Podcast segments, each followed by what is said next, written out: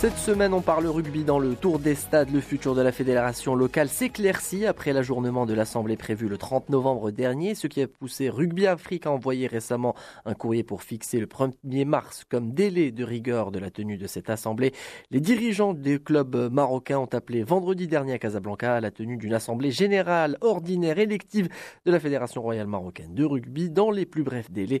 Elle devrait finalement se tenir à la fin de ce mois. Nassal Boukja, tête de liste à l'élection présidentielle de la Fédération royale marocaine de rugby est notre invité de ce tour des stades. Il revient d'abord sur ces derniers mois compliqués pour le rugby marocain. Aujourd'hui, nous sommes mi-février et il n'y a toujours pas eu d'annonce concernant l'Assemblée générale. Aujourd'hui, il y a des instances internationales, il y a des engagements au niveau international de la fédération, que ce soit au niveau des compétitions, le rugby à 7 féminin, de la Coupe d'Afrique concernant les seniors, les U20, toutes les formations. Donc, le World Rugby et Rugby Afrique exigent et posent comme condition de, collaboration de toutes les fédérations, quelles qu'elles soient, qu'elles soient d'Europe, d'Amérique ou d'Afrique, qu'au niveau de la gouvernance, c'est qu'il y ait une assemblée générale annuelle. Aujourd'hui, c'est une assemblée générale élective. C'est quand même important. Et donc, cette assemblée générale n'ayant pas eu lieu, le World Rugby et Rugby Afrique ont adressé plusieurs courriers pour signifier euh, la tenue d'une assemblée générale dans les meilleurs délais, ce qui n'est pas le cas aujourd'hui. Donc, nous devons cette situation les clubs représentent la majorité des clubs qui sont affiliés à la fédération et des ligues ont tenu une, réunion lors de laquelle nous avons décidé de mettre en place une commission qui va euh, veiller à l'organisation de l'Assemblée générale élective conformément aux statuts qui sont conformes à la loi 3009. C'est l'article 17 alinéa 3 qui permet aux clubs qui représentent un tiers des clubs affiliés, plus les ligues, et qui représentent plus de la moitié, c'est-à-dire la majorité des voix, peuvent en cas de carence, et c'est le cas aujourd'hui puisque il n'y a pas de fédération, les deux tiers des membres ont démissionné, donc aujourd'hui il n'y a pas de fédération. Donc la possibilité, elle ouvre la possibilité à ces clubs de préparer une assemblée générale. Donc nous, nous avons rempli toutes les conditions et nous avons mis en œuvre toutes les formalités euh, pour organiser cette assemblée. Et il a été décidé de fixer cette assemblée générale élective le 29 février à Casablanca. Voilà donc aujourd'hui la situation actuelle. Donc euh, nous aurons droit à une assemblée générale élective à la fin euh, du mois, le 29 euh, de ce mois.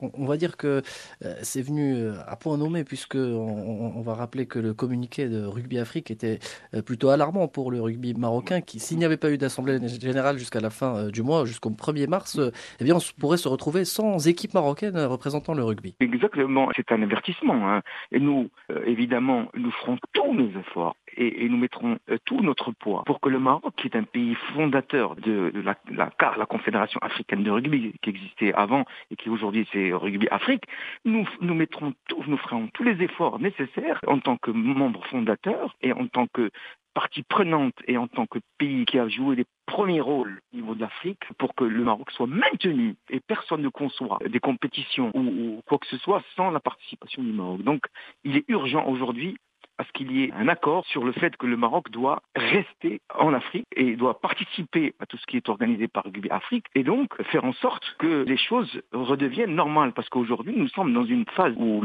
la légalité est, mise en cause. Il y a la légalité mise en cause. Est-ce qu'il y a un interlocuteur? Il y a des courriers qui partent, il y a des décisions qui sont prises. Nous espérons que cette initiative aboutira à la remise sur les rails du rugby national. Enfin, euh, dernière question, cette euh, assemblée générale élective, euh, normalement il ne devrait pas y avoir avoir euh, de problème quant à, l'issue de cette assemblée, mais est-ce qu'il y a un risque concrètement que ça soit reporté et justement qu'on tombe euh, euh, dans ce problème de suspension des, équipes marocaines? Vous avez tout à fait raison de, parler.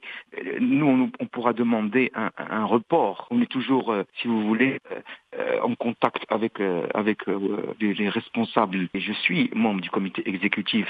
Je suis en, en contact direct pour qu'on puisse trouver une, une solution satisfaisante. S'il y a un report, euh, dans ce cas-là, ben c'est la, la, la, normalement c'est la, la, tutelle qui doit prendre en, en, charge la mise en place de la, prochaine assemblée. Aujourd'hui, nous avons perdu assez de temps. Hein. Ça fait pratiquement plus, on va vers les trois mois.